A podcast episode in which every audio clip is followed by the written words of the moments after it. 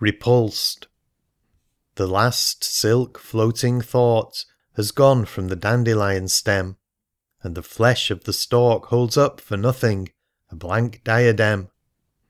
The night's flood winds have lifted my last desire from me, And my hollow flesh stands up in the night abandonedly. As I stand on this hill with the whitening cave of the city beyond, Helen, I am despoiled of my pride, and my soul turns fond.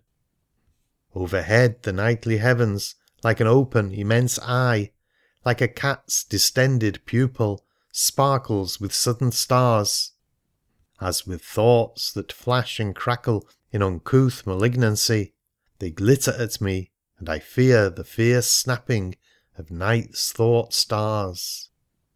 Beyond me, up the darkness, goes the gush of the lights of two towns, As the breath which rushes upward from the nostrils of an immense life crouched across the globe, ready, if need be, to pounce Across the space upon heaven's high hostile eminence. All round me, but far away, the night's twin consciousness roars, With sounds that endlessly swell and sink like the storm of thought in the brain, Lifting and falling like slow breaths taken, pulsing like oars immense That beat the blood of the night down its vein.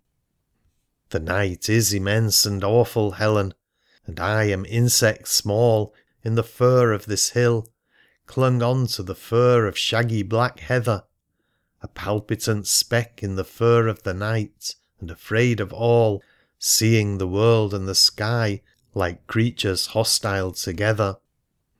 And I in the fur of the world, and you a pale fleck from the sky.